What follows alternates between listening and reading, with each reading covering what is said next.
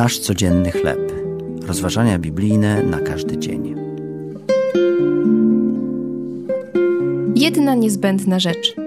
Tekst autorstwa Emi Boucher-Pye na podstawie Ewangelii Świętego Łukasza, rozdział 10, wersety od 38 do 42.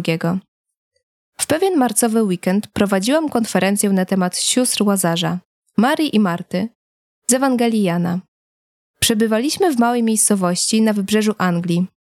Pewnego poranka wszystkich uczestników zaskoczyła śnieżyca.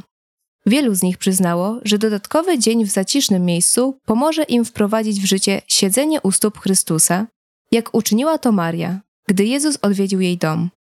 Pragnęli szukać tego jedynego i niezbędnego, o czym Jezus z miłością przypomniał Marcie, a chodziło mu o zbliżanie się do Niego i słuchanie Jego słów.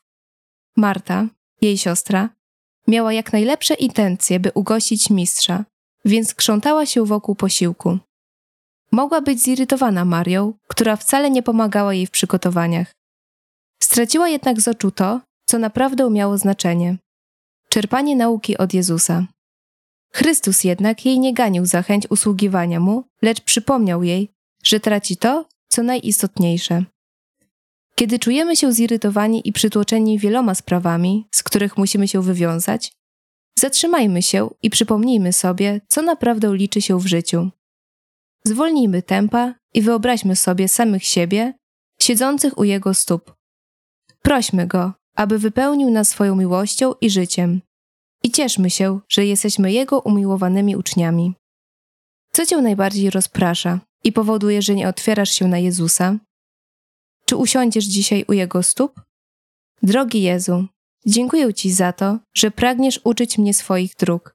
Pomóż mi nie rozpraszać się na podrzędne sprawy, ale skupić się na Tobie. To były rozważania biblijne na każdy dzień. Nasz codzienny chleb.